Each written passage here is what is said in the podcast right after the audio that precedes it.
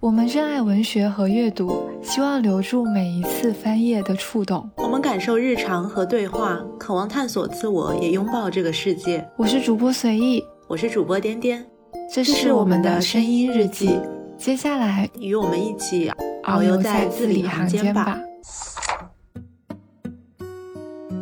一闪一闪的星，那一刻是你的眼睛，一片一片的云，飘在天上，落在心里。各位听众大家好，欢迎来到新一期的字里行间 Between Lines， 我是希望自己可以坦然面对变老和死亡的随意，我是想重启世事的颠颠。这期节目上线的时候应该正好是清明节，其实为了做清明节特辑，我们很早之前就挑好了一本书，戴安娜的暮色将近。戴安娜是一个嗯英国的编辑，她在写这本书的时候其实已经八十九岁了嘛。她在很短的一个文字篇幅中，她其实回顾了自己的人生经历，也展开描述了自己老年生活的状态，是一本还挺好读，很值得细细琢磨回味的一个回忆录。近期也有一部比较火的日剧《重启人生》，然后我们也觉得说哎，这部剧其实也很适合在清明节的时候聊，所以这期节目呢，我们将会结合这两个作品来聊一聊我们当下对变老和死亡的看法。我现在要剧透一下我们世界读书日的那个主题之一吧，我要聊一下一些因为书名错过的书嘛。我觉得暮色将近对我来说就是一本因为书名差点要错过的书，因为当时我一开始想象它是和大部分书写老年的作品一样，是一本感觉底色很沉重的那种书吧，但是真正看了之后才发现其实相反，它是一本特别轻盈的书。但我还挺喜欢这个书名的，因为他这个书名跟石黑一雄的书好像哦，啊啊，是长日将近。对对，所以当时我看这个书名的时候，我就会想象中它应该是一本文学性质很强的书。它可能对于我来讲，是我一看到书名，我可能就会把它加入购物车或者加入书架的这样一个状态。它有点像是一种散文集吧，然后它有探讨很多的话题，比如说变老与死亡啊，还有老年人的爱情和性啊，还有老年人的一些兴趣爱好，或者是一生将要结束的时候回顾自己的人生有什么后悔和遗憾的。然后我们今天可能就会按照这么几个主题聊一聊这本书，然后聊聊重启人生这个剧，也聊聊我们对这个变老的想象吧。准备这期节目的时候，然后也有看到一篇公众号的文章，标题是只有逐渐变老才能有的八种超赞体验。嗯，那是什么？第一个是说，如果你是回避型或者焦虑型的依恋，变老之后你就会逐渐变成安全型。你在老年的时候，你的情绪或者是你的亲密关系可能会更加和谐一点，这是第一个。第二个其实是说情绪健康度会得到提升嘛。我在看这本书的时候，其实我有的时候会觉得很羡慕里面所描述的那种很轻盈或者很松弛那种感觉，不是贬义词啊，但我们可能年轻的时候会觉得会去斤斤计较，会上纲上线，不知道是不是一种想象，可能就是我憧憬的状态，可能老了之后就觉得说好像也不用那么在意那种感觉。还有一个是说对容貌的焦虑会降低，可能年轻的时候我们会一直想要抓紧时间去打扮自己嘛，可能会因为容貌啊产生自卑或者不如别人的想法，到老了之后可能时间会是一种缓解容貌焦虑的一个方法吧。呃，往下我就不细说了，但是还有一个点是老年人的性生活就是满意度会更高。一项针对六十岁以上人群调查发现，与四十多岁的时候相比， 百分之七十四 的男性和 百分之七十 的女性会表示性满足感会更高一些，跟我们当下的一个普遍的认知可能有一些出入的地方吧。其实在《暮色将近》这本书里面，戴安娜也描写了她跟很多性伴侣之间的一些往事嘛，或者说她的性经历。她其实头两章都是在讨论，就是对于老年人来说，也不光是对于老年人吧，就是写了她从四五岁的时候第一次意识到性，然后她也会非常直言不讳的说，就性这件事情在她的生命里面其实是一直占据很重要的位置。然后我记得他好像是到了呃四五十岁的时候，他感觉到他自己的就是性欲慢慢的消退了嘛，然后可能面对他之前的这种伴侣，他就没有曾经的兴致了，但他后来又通过一些办法，然后可能恢复了这种兴致，然后等到他进入七旬之后，他就感觉性这件事情从他的生命里面明显的消失了，就再也找不回来了嘛。他里面其实有写到一个点，他说呃，性从他的生命里面逐渐退潮之后，其实会带来一个很重要的影响，就是他会发现说其他事情也变得越来越有意思。在之前身体活跃的一个时间，比如说年轻的时候，可能女人的自我会泯灭于性活动之中，就是你在性的时候可能是一种讨好也好，或者说是希望通过性这个事情双方的亲密关系会得到比较大的一个提升嘛。年纪越来越大之后，可能就会慢慢找到性以外的一个自我的存在，因为他终身都是未婚的状态，所以他会去思考结婚啊，没有孩子啊这种影响之后，他说这种反思的清晰程度其实是在他性欲完全衰退之后会更加的明显。对，你说这个我就是特别有感触，因为我之前看过另外一本书叫《柠檬桌子》，然后它作者是英国作家朱利安·巴恩斯嘛，就是一个男作家，反正他也是写自己人生暮年的一些事情，不过他是以短篇小说的形式，它里面收录了有十一篇短篇小说，其中有很多或者说大部分吧都是以老年时期的这个性为主题的。里面有一篇我印象特别深刻的，就叫卫生，搞卫生的那个卫生，他大概就是讲那个男主人公二十多年以来，他每年都会瞒着自己的妻子和一个性工作者，就一个妓女 dating 一次嘛，然后他其实对于他这个行为并没有太多的愧疚，因为在他看来只是解决卫生问题。就他有一套理论说，更年期之后大自然老母亲可能会给女性停止某一些部位加润滑剂，但是大自然老父亲仍然在给男性加润滑剂。小说里面就是写到他最近一次去找性工作者的时候，其实他也是一个年纪很大的人了，就是他得知他在九个月之前就去世了，然后他住的那个地方有另外一个年轻的妓女，那个女孩就问他说，你还愿意做你本来来这里打算要做的事情吗？然后那个老大爷就呃顺从了，说好呀，那我们就继续做吧。但其实他已经是很长时间没有和之前的那个老奶奶妓女发生肉体关系了，因为他也已经无法勃起，就疲软无力了嘛。男作家和女作家老了之后又写到性生活，就完全是两种不同的态度。我觉得男作家就是从年少的时候到自己老的时候就一直在写自己的这个勃起焦虑，我读起来就感觉又无趣又真实。但是女作家的话，就像你刚刚说的，嗯，失去性之后反而能够发掘出自己人生的更多的一些东西吧。我这两年有一种感受，是我身边所见啊，可能不代表所有人，就是老年的女性往往会比老年的男性要更加幸福，或者说就是老年的女性她的这种绝对的幸福感要更高吧。就像暮色将近我读的时候就会觉得这个老奶奶是特别自由洒脱的，但是我读柠檬桌子的时候，她可能更多是一种不甘心和愤懑吧，可能是因为女性从始至终从小到大都没有完全掌握过自己的生命的那种体验，所以他可能对于老年的生活更能适应，但是男性他因为年轻的时候更能掌控自己的身体和生命吧，然后等到他老了他没有办法掌控的时候，他会感觉到一种很无助很无力的那种感觉。你刚刚讲这本书，我想起去年有一部还挺火的电影，但我忘记它的名字了，也是讲一个五六十岁的一个老人去找一个男性的性工作者的一个电影。哦，我我知道你说的是哪一部，然后最后他发现其实那个男的根本没有办法满足他，他只能自己满足他自己，是那个吗？对对对，是的是的。最早找性工作者的时候是因为他伴侣去世了，而在这五六十年里他从来没有性高潮过，所以他找了那个性工作者。因为他从一开始他其实是不敢脱衣服的，他觉得自己的皮肤也不再紧皱了，就是一个比较年老色衰的一个状态，到后面慢慢的脱下衣服，敢于通过一个全身镜看到自己的一个状态，那一幕其实是很美的。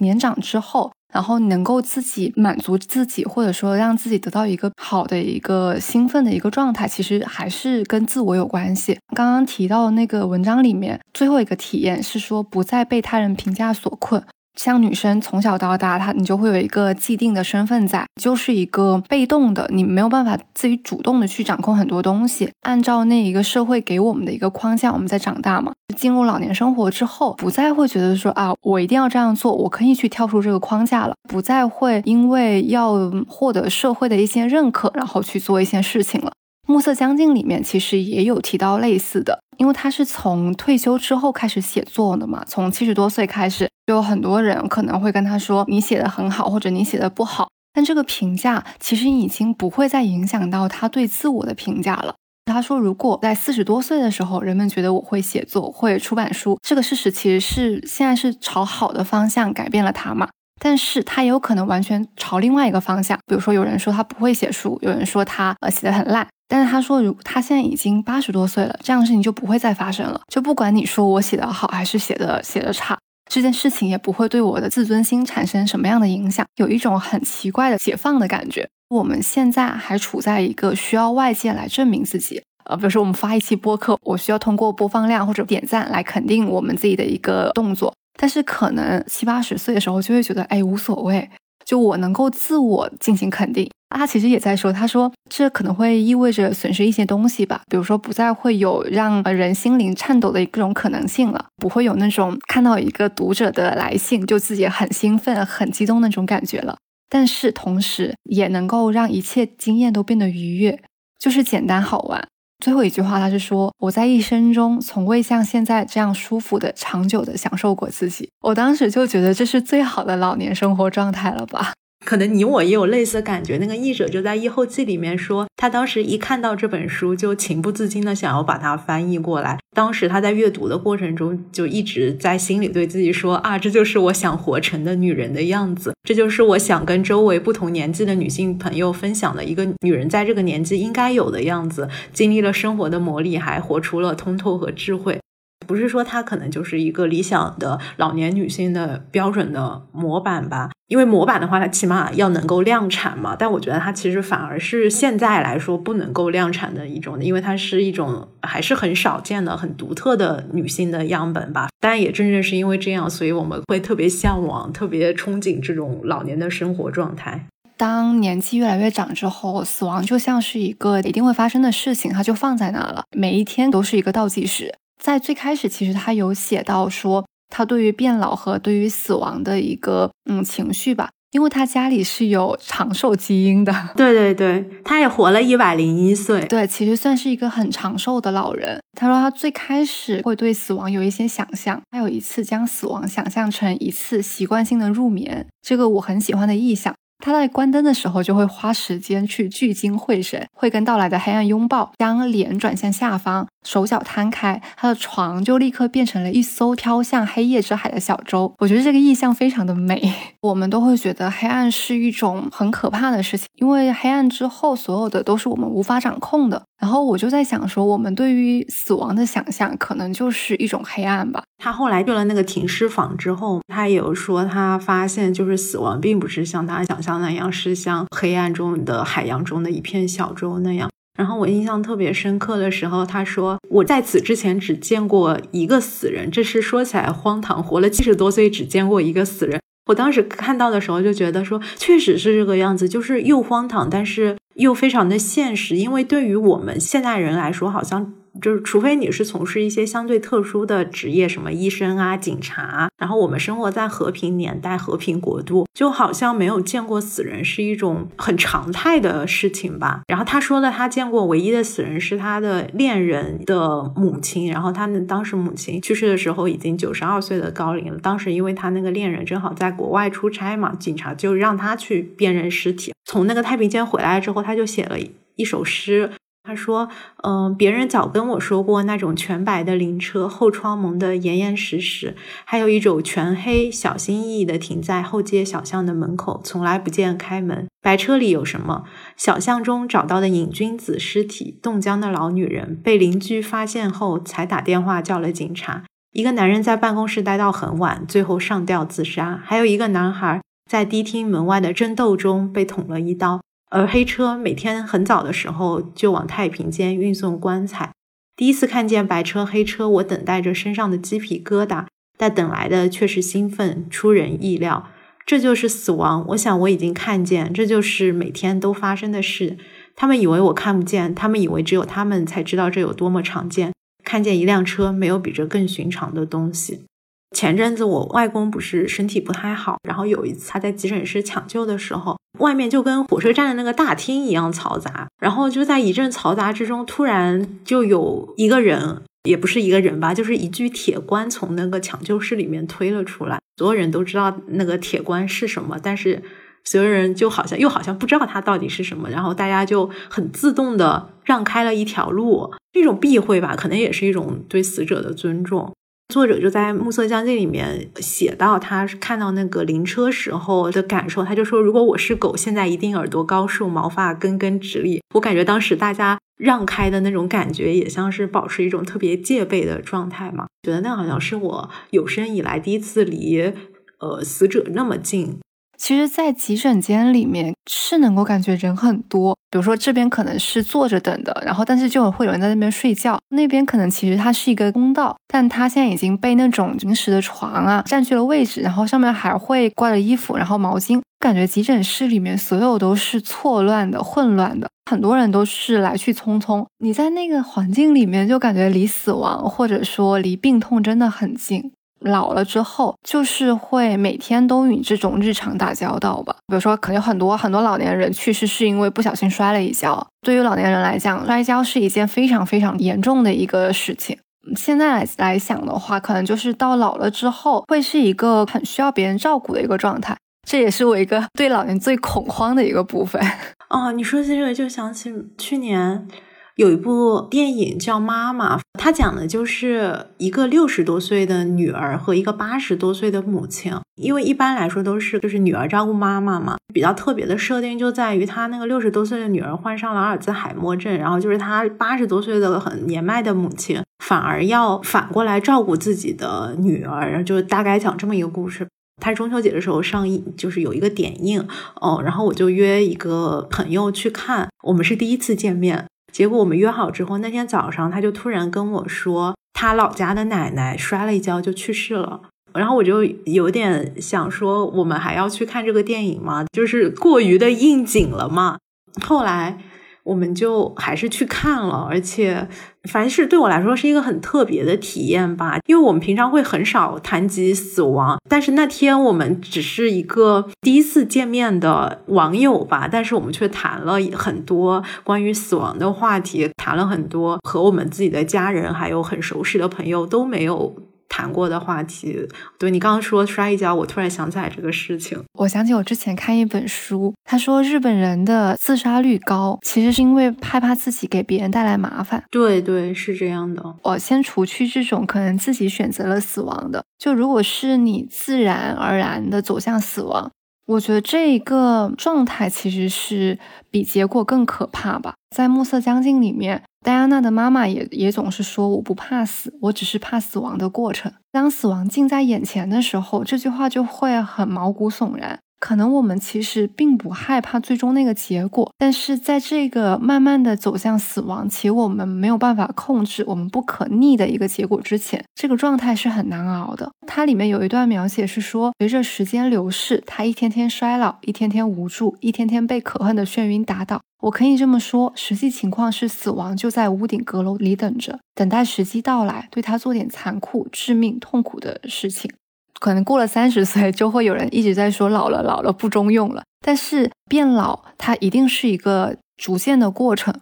嗯，某一个瞬间可能就会觉得说自己的身体机能跟不上了，然后慢慢的你可能之前做的很轻松的可以随便做到的事情，后面嗯没有办法做到了。我想起今天上午我去运动，那健身房出来回来的时候，因为我现在住三楼嘛，就是我要上楼的时候，我发现就是前面有一个老奶奶，她就会停住说让我先过去，他需要扒着那个栏杆就走得非常非常的慢。如果到那个年纪看着小朋友或者看着年轻的人依旧可以健步如飞，而我却要在这边就是慢慢的走，我心情会是什么样子呢？我那个时候不禁就是想象了一下。作者他有在《暮色将近》里面说嘛，他其实还是很喜欢和年轻人在一起的，就是他觉得和年轻人在一起待在他们身边又会产生一种反作用力嘛，年纪大了之后会越来越有一种悲观的倾向，但是和年轻人在一起之后就可以抵消这种令人不快的因素嘛。另外一个是他觉得可能看着这些人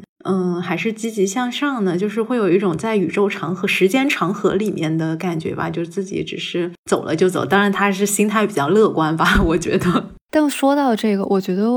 嗯，我应该不是一个会很好照顾老人的一个年轻人。你是说你不太擅长照顾老人是吗？对对，我觉得照顾人是一件对个人要求非常高的事情，我是属于比如说听别人呕吐啊或者吐痰我都会生理不适的，我觉得我没有办法去照顾人。我觉得我们需要面对的一个事实就是我可能等到我们要照顾我们的父母的时候，我们自己也已经很老了，就像刚刚那种是一个呃六十五岁以下的老人在照顾一个八十多岁的老人。像上海这种老龄化比较严重的城市里有在推这种叫做时间银行的互助养老吧，不一定是子女照顾老人，而是低龄的老人照顾年纪更大的老人，就讲究一种代际循环的养老。因为我想象照顾一个老人是一件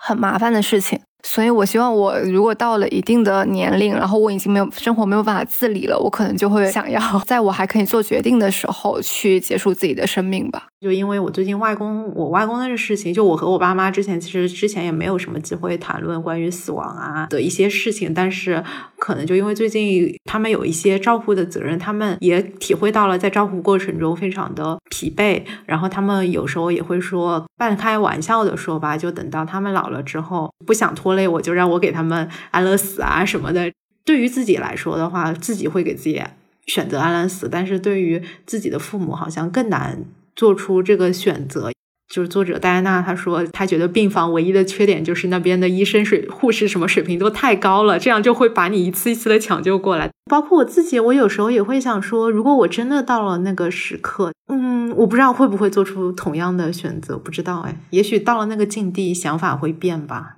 对，因为本身死亡最痛苦的肯定是生还的人嘛，就不管什么样的死亡都是这样的。如果你现在很痛了，可能对于自己是一种解脱，但是对于还在生存在世上的人，其实是一种更大的折磨吧。嗯，我记得《暮色将近》里面有一段话是说，个体出生、长大、生儿育女、凋亡、死亡，让位给后来者。不管人类做着什么样的白日梦，也无法幸免这样的命运。但其实我在看《暮色将近》，我觉得最打动我的是他在老年时候的生活状态，包括他退休之后开始写作呀，开始阅读很多很多的书，因为他是一个编辑嘛，所以他在跟作家之间的沟通。我觉得这个状态其实是啊、呃，我很憧憬，应该说我希望我的老年生活是这样的一个状态。我之前在看十三幺嘛，最新一季的第一期是蔡高，她是一个漫画家，看的时候就觉得她跟一个小女孩一样很有活力，很有生命力。她语速非常的快，说她每天都要去抱一抱一棵树，抱完之后就会觉得自己浑身有力量，那种状态会让你觉得可以从一些大自然里面去获取能量，然后再去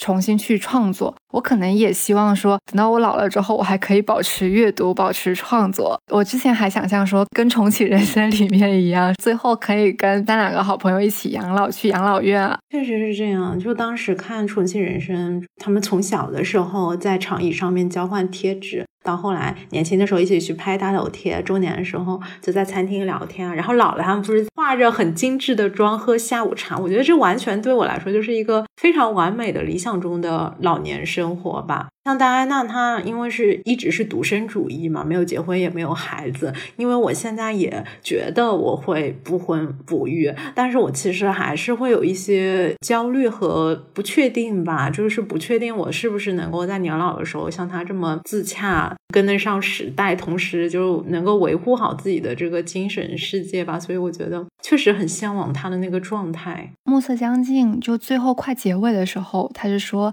一本讲老年的书并不一定要以无业收场，当然也不可能锣鼓喧天。他对这本书的状态其实也是说除了一些随意的散漫想法之外别无所欲，但我觉得他给我们提供的是一种生活的一个可能性吧。他的生命里面可能同时包含了宁静和骚动，心碎和幸福，冷酷和温暖，可能有一些很尖锐的矛盾啊，又有一些很成功的事情，在老年的时候回忆起来，还是会觉得自己哇，这一生没白过的那种感觉。我在想象中的老年生活，嗯，比如说你在很老的时候，然后回想起来自己这一生其实还是完成了很多的事情，留下了很多的回忆，就觉得嗯挺值得的。我想起之前就是看那个《一吻纪实》，它也是有一本讲安乐死的书嘛，医生就会问那个患者说，你不想再继续治疗，不想再检查，是因为迄今为止已经尽过最大的努力去生活了吗？可能很多人都会觉得说，选择安乐死的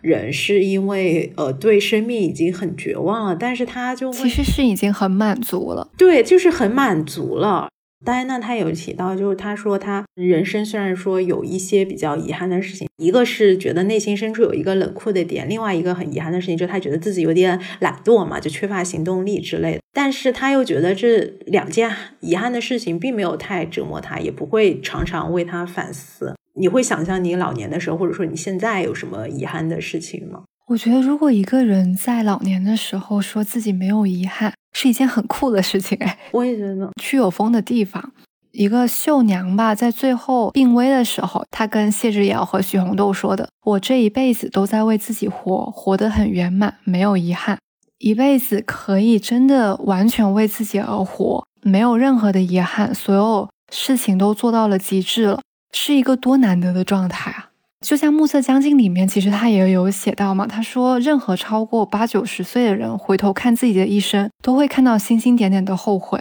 因为每个人可能他都会了解自己的不足啊，自己的懒惰，肯定也会有因为一些疏忽的地方造成了一些后果，对自己也好，对他人也好，而且自己的理想也可能未必实现，一些目标可能也不是说你设定了就能够达到的，一定会在生命里面堆积出来大量的遗憾。但是他当时是说，在我此刻可见的范围内，他们消失了。后悔什么呢？他已经开始无视后悔了。我们知道有缺憾，但缺憾就是人生的一部分。人生有遗憾是再正常不过的事情吧。可能到老年之后，更重要的是你不要，你不需要因为这种遗憾去自责或者是自我批判，因为再来一遍也不一定会做得更好吧。或者说，就是这种好与不好的标准，它本身就是值得商讨的。而且越老的时候就越没有时间去后悔啦。对，他就说我到了这样一个阶段，现在只关心如何度过当下，希望大家原谅。这个太可以原谅了吧。那个柠檬桌子里面也有一篇，就反正也是那个男的在老年的时候出轨啦之类的，他就要搬去跟他自己的小三住了，离开自己原本的家了。儿子就问问爸爸说，爸爸你会再考虑一下的吧？那个男的就说，我再考虑就死了。对，时间很紧急，是真的没有多少时间了。对对，当然不是支持老年出轨哈。确实，《暮色将近》里面，如果你要说的话，他的道德底线也没有很高。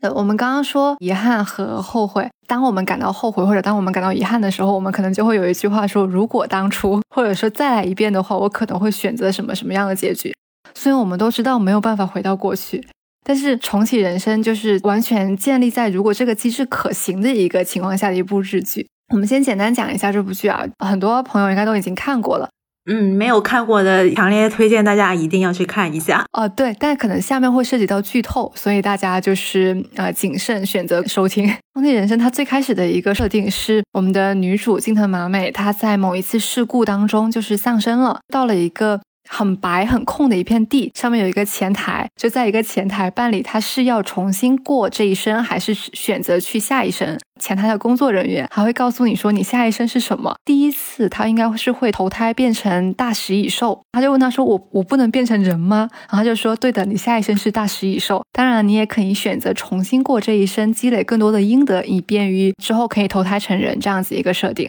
第二轮到第四轮人生，他都是在为不断的积阴德，因为他的目标是投胎成人。第五轮人生他的目标可能就换了，就不是这样的一个状态了，但这个我们可以后面再讲。最打动我的并不是这个无限次的巡回，最打动我的是它里面很琐碎的日常。嗯嗯，笨蛋节奏老师的特点。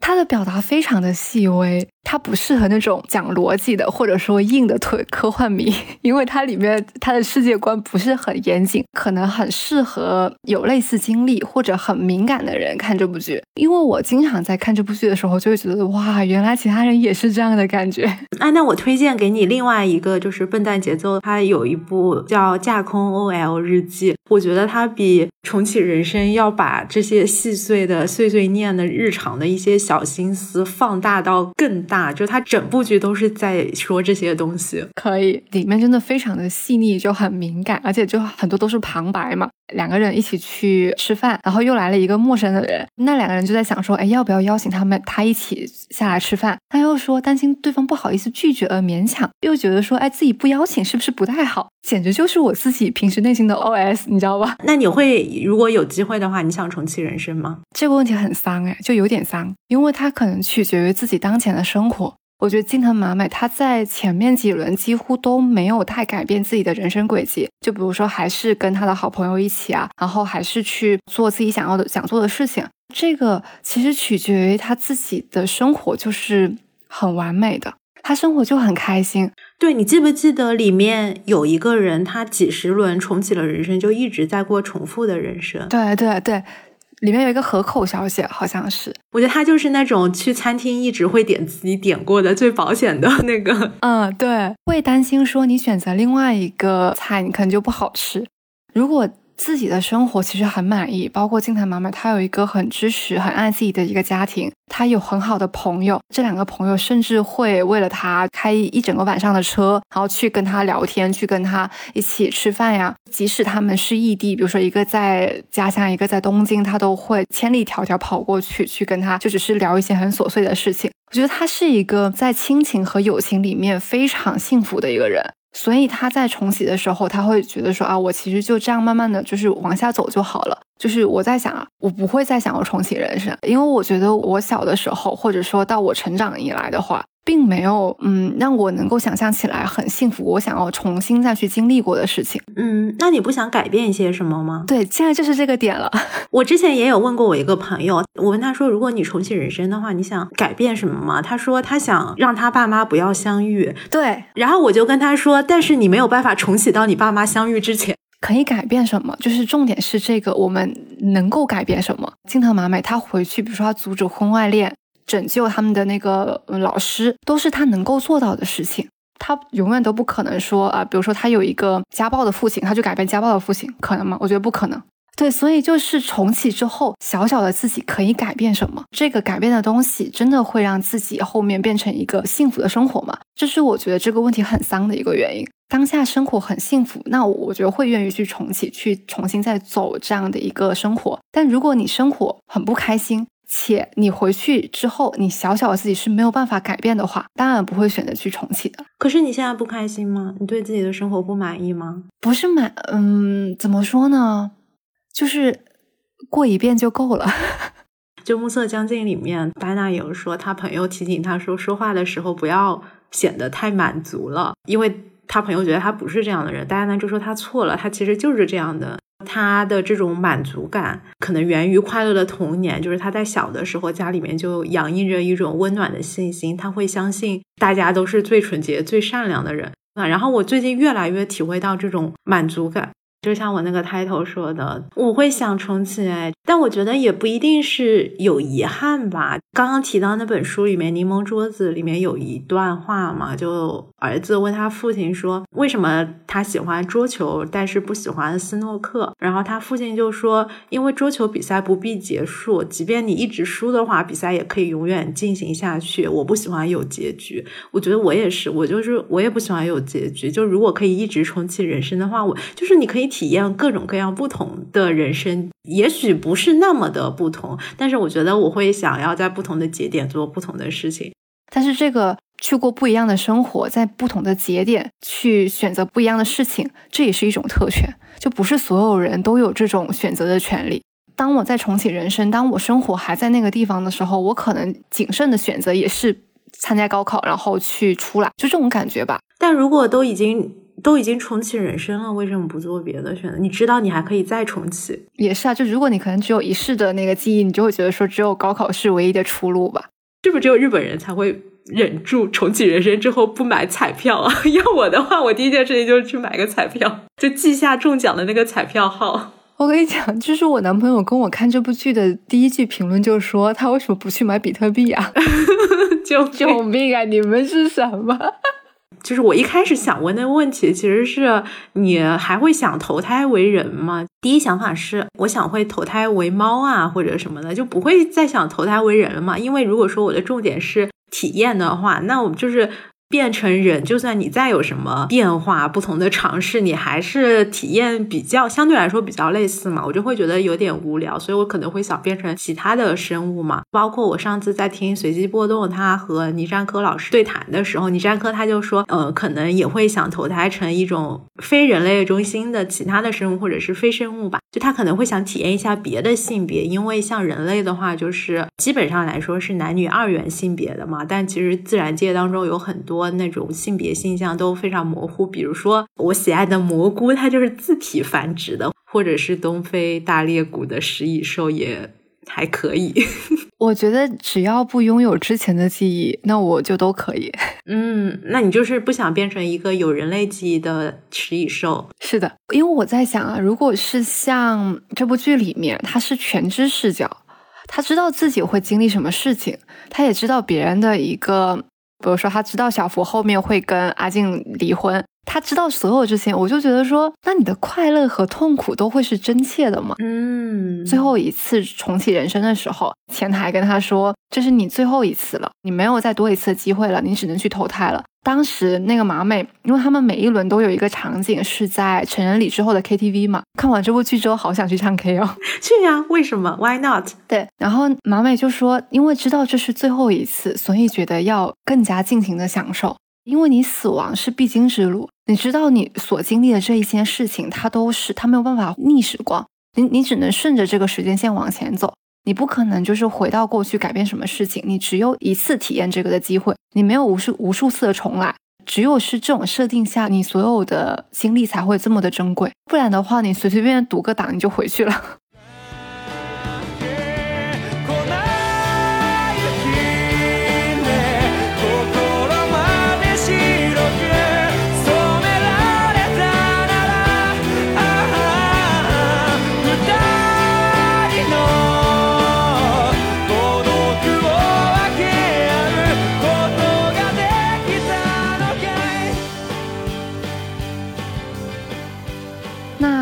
哎，我最后推荐一些作品吧。我前一段时间在看一部电影叫《人生大事》，是朱一龙演的那个是吗？朱一龙和一个小女孩。对，他其实是一个殡葬师嘛，然后他之前坐过牢，刑满释放之后自己回去做了一个殡葬师，然后在一次出殡的过程中遇到了一个小女孩，他们两个之间发生的一些事情。最打动我的其实是那个小女孩，最开始的时候就是因为她外婆过世了，他外婆是跟他相依为命的吧，相当于说如果他外婆去世了之后，他就会变成一个没有人要的一个小孩。他外婆之前就跟他讲说，人老死了之后就会变成天上的星星，这个表达其实在之前去有风的地方里面也会有嘛，就说如果当我们所有心爱的人，所有嗯怀念的人去世之后，他一定会变成天上的星星，在看着，一直在身边陪伴着我们。这一段我觉得其实还挺还挺好哭的，但是后面的剧情不大行。嗯，插一句，昨天金星半月看到了吗？是吗？它特别可爱。我下楼看的时候，刚好那个星星就在月亮的尖尖上面，就像戴了一个皇冠一样，巨可爱啊、哦！你说你的，对不起，继续。他这部电影，我觉得可能停在前面，就比如说，因为他们讲了很多关于死亡和葬礼的故事，其中一个一个老爷爷花了很多钱，让自己还在世的时候给让别人给他办了一个葬礼，他希望能够亲眼看见自己的葬礼长什么样子。嗯嗯，你会有这种想法吗？有一个那个葛优的电影也是这么搞的，就他在自己还没有去世的时候就给自己办了一个葬礼，当时我就受他启发，曾经有过这种想法。有的人会说每天在听歌的时候就会想说啊，这个歌要加入我的婚礼清单，但后来就有一个说法说这个歌要加入我的葬礼清单。我可能会希望说我呃，我的葬礼里面会有什么歌。所以会有什么歌方便透露吗？没有，我现在还没有开始收集。如果是我在等待死亡的一个阶段的话，我应该会开始去制定说我的葬礼里面会有什么歌。哦哦，好的。刚刚那个电影最后有一个我印象很深刻的，因为他是个殡葬师嘛，朱一龙演的那个角色，他就一直在想给自己的父亲他去世之后要怎么给他一个与众不同的葬礼吧。最后他给出的答案是把他那个骨灰塞到烟花筒里面，就是像烟花一样放掉了。当时觉得又浪漫又有一点奇葩吧。没有，我当时是在想说它是一个三线城市吗？可以放烟花。你对浪漫过敏吗？我不过敏，对不起。好的，对。然后我再推荐一个作者，一个作者叫凯特琳、嗯、他是一个美国的殡葬师，他写了很多关于死亡的书籍。我看的第一本书书名叫《猫咪会吃掉我的眼珠子吗》，它是很有趣的一本书，因为凯特琳她在很多国家都做过演讲嘛，她讲述的是与死亡有关的奇妙的事情。然后他讲完之后都会有问答环节，就会有很多人提出很稀奇古怪的问题，就书名是第一个问题，包括说我死后我的尸体会不会坐起来说话，然后为什么人死后会马上变色。对，就这些问题都非常的好玩。但他说这本书里面所有的问题都来自于儿童，就儿童可能比成人来讲想象力会更丰富也更好奇，但可能我们在很多的文化里面，包括在中国呀，不大可能会跟儿童去去聊死亡。但死亡是每个人都必须经历的事情嘛，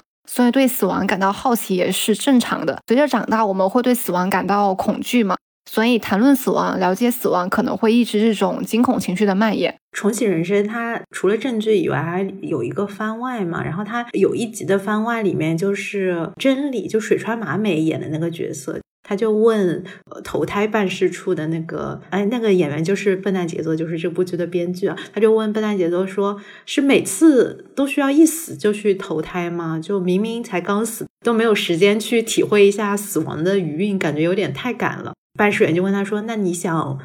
怎么样呢？然后他就说，你想在这里呃体会一下死亡的余韵吗？后来就给了他一张小板凳，让他在那个空荡荡的白色的空间里体会死亡的余韵。你刚刚说呢，我就想起来，就好像我们都没有什么机会去谈论死亡，体会死亡的余韵，因为活着的时候好像就避而不谈，死了之后也没法谈了嘛，就因为已经是结局了。嗯，可能还是要从小谈一谈吧。同时我第二我看了他的第二本书是《好好告别》，这本书是世界葬礼的观察手册，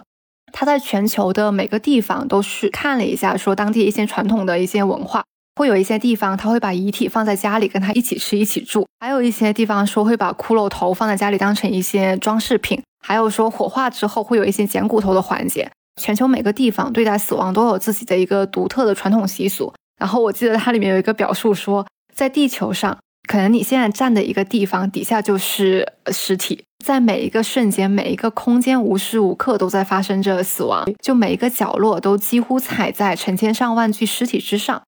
所以如何坦然的面对死亡，就是以及呃围绕在周边的一些恐惧啊、羞愧和哀伤，可能是每一个人的一个必修课吧。我觉得凯特琳的文风其实很有趣，她会在尽量把一些很沉重的科普轻量化，比如说她在《猫咪会吃掉我的眼珠子》嘛，这本书里面都会有插图，就是一看可能会觉得有点暗黑，但是整体阅读起来还是很轻松的。那我也推荐一本书吧，这个叫 The Seven Moons of， 我不知道这个名字怎么说，马里阿尔梅达，大概是这样吧，马里阿尔梅达的七个月亮，它是斯里兰卡作家谢汉卡鲁纳蒂拉卡的作品，它是就是去年的时候布克奖的得主，现在国内好像还没有中文译本，翻译成呃马里阿尔梅达死后七夜可能会更好理解。它大概就是讲阿尔梅达，他是生活在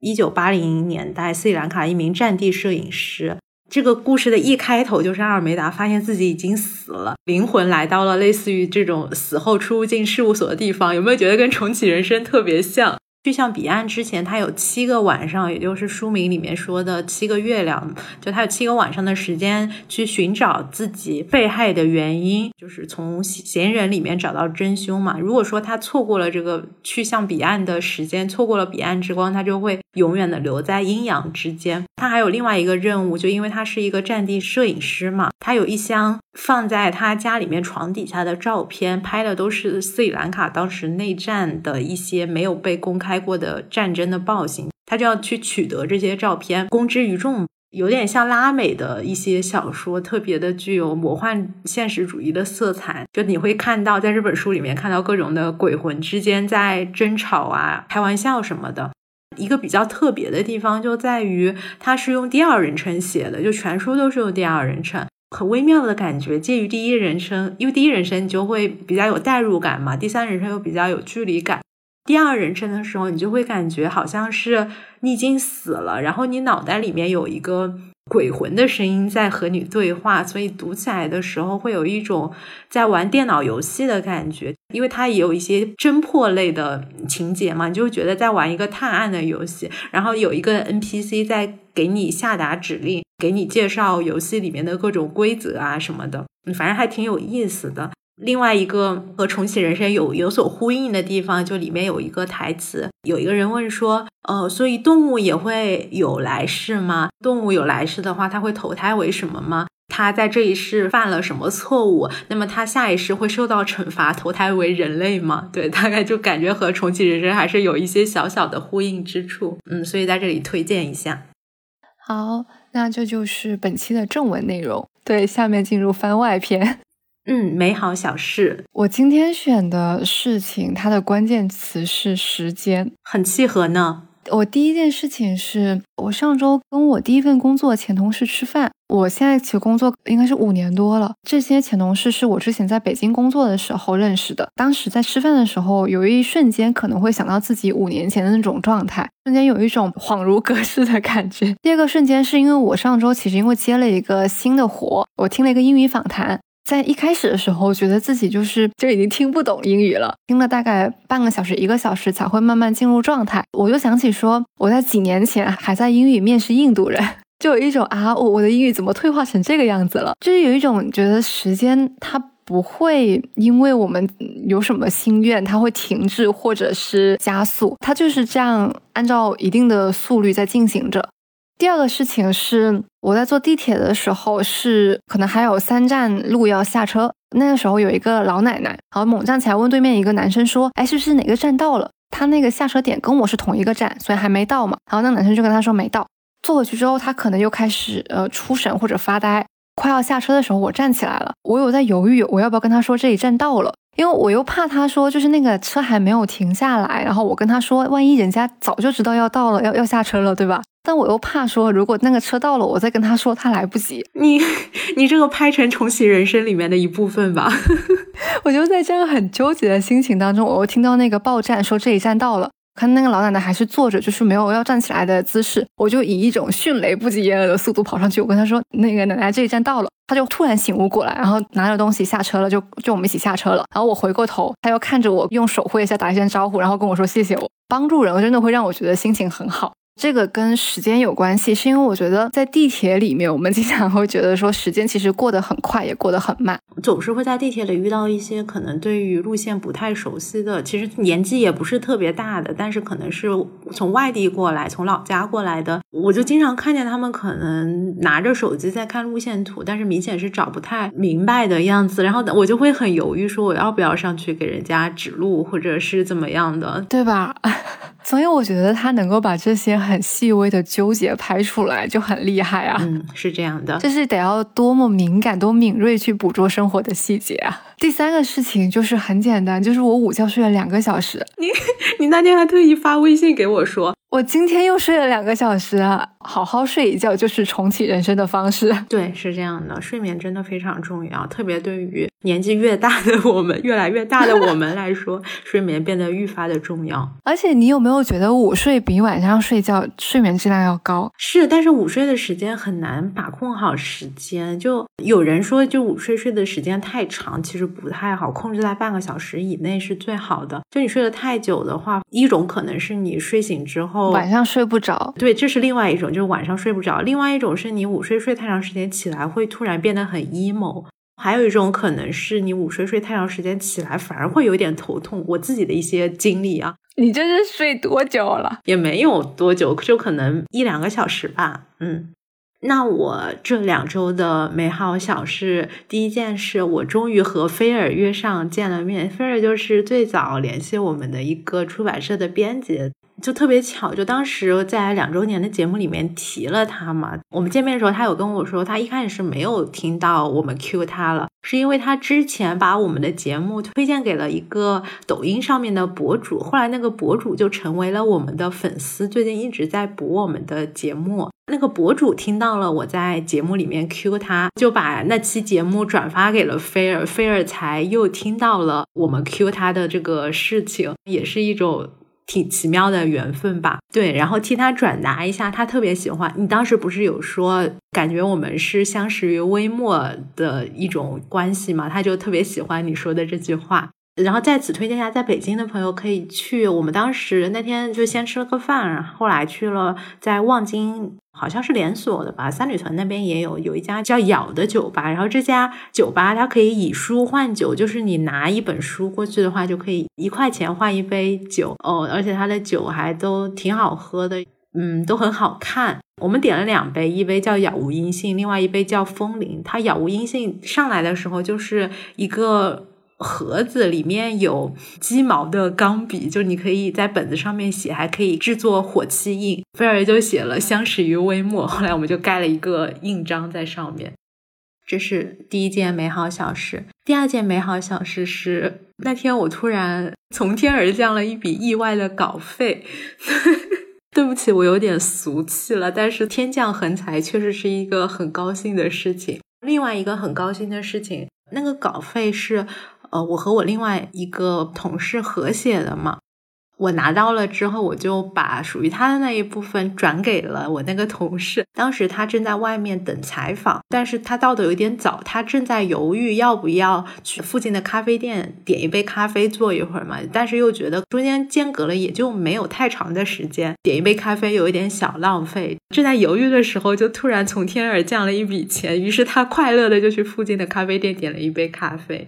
然后我的第三件，这个录制播客之前发生的，我今天终于去看了九人的春逝，对，就在春天逝去之前把春逝给看了，还挺开心的。它是我看的第一部九人的话剧，因为之前一直听说它口碑很好，但一直没有能够抢上票，这次我终于按时按点的抢票抢到了。最后它结束的时候就会有那个字幕出来嘛，然后我就发现虽然是春逝，但它最后写的是 May the spring be with you， 就希望春天与你同在嘛，中文的翻译是愿我们歧路同行。看完那一整部话剧之后就挺有感触的，对，推荐大家去看。春逝是我九人的戏里面最喜欢的一部意思是别的可以不用看了是吗？倒也没有这个意思，倒是可以都看，只是想表达我对春逝的喜爱。我之前在上海看的时候是台风天我也赶过去看了一部戏。好，那本期节目就到这里。字里行间 Between Lines 已经在小宇宙、喜马拉雅、网易云、苹果 Podcast 等多个平台上线。如果你喜欢我们的内容，可以在各大平台订阅我们，在评论区与我们多多互动，也欢迎在爱发电支持我们。小宇宙也可以直接打赏我们下期再见啦！下期再见，拜拜。一闪一闪的星，那一刻是你的眼睛，一片一片的雨，飘在天上落在心里，一朵一朵的花，种在心田结满情意，只要你相信，你就是种星星的人。天上的每一颗星，都是爱过我们的人。只要你真的相信，你就是最幸福的人。只要你真的相信，你你就是最幸福的人，只要你真的相信，你就是种星星的人。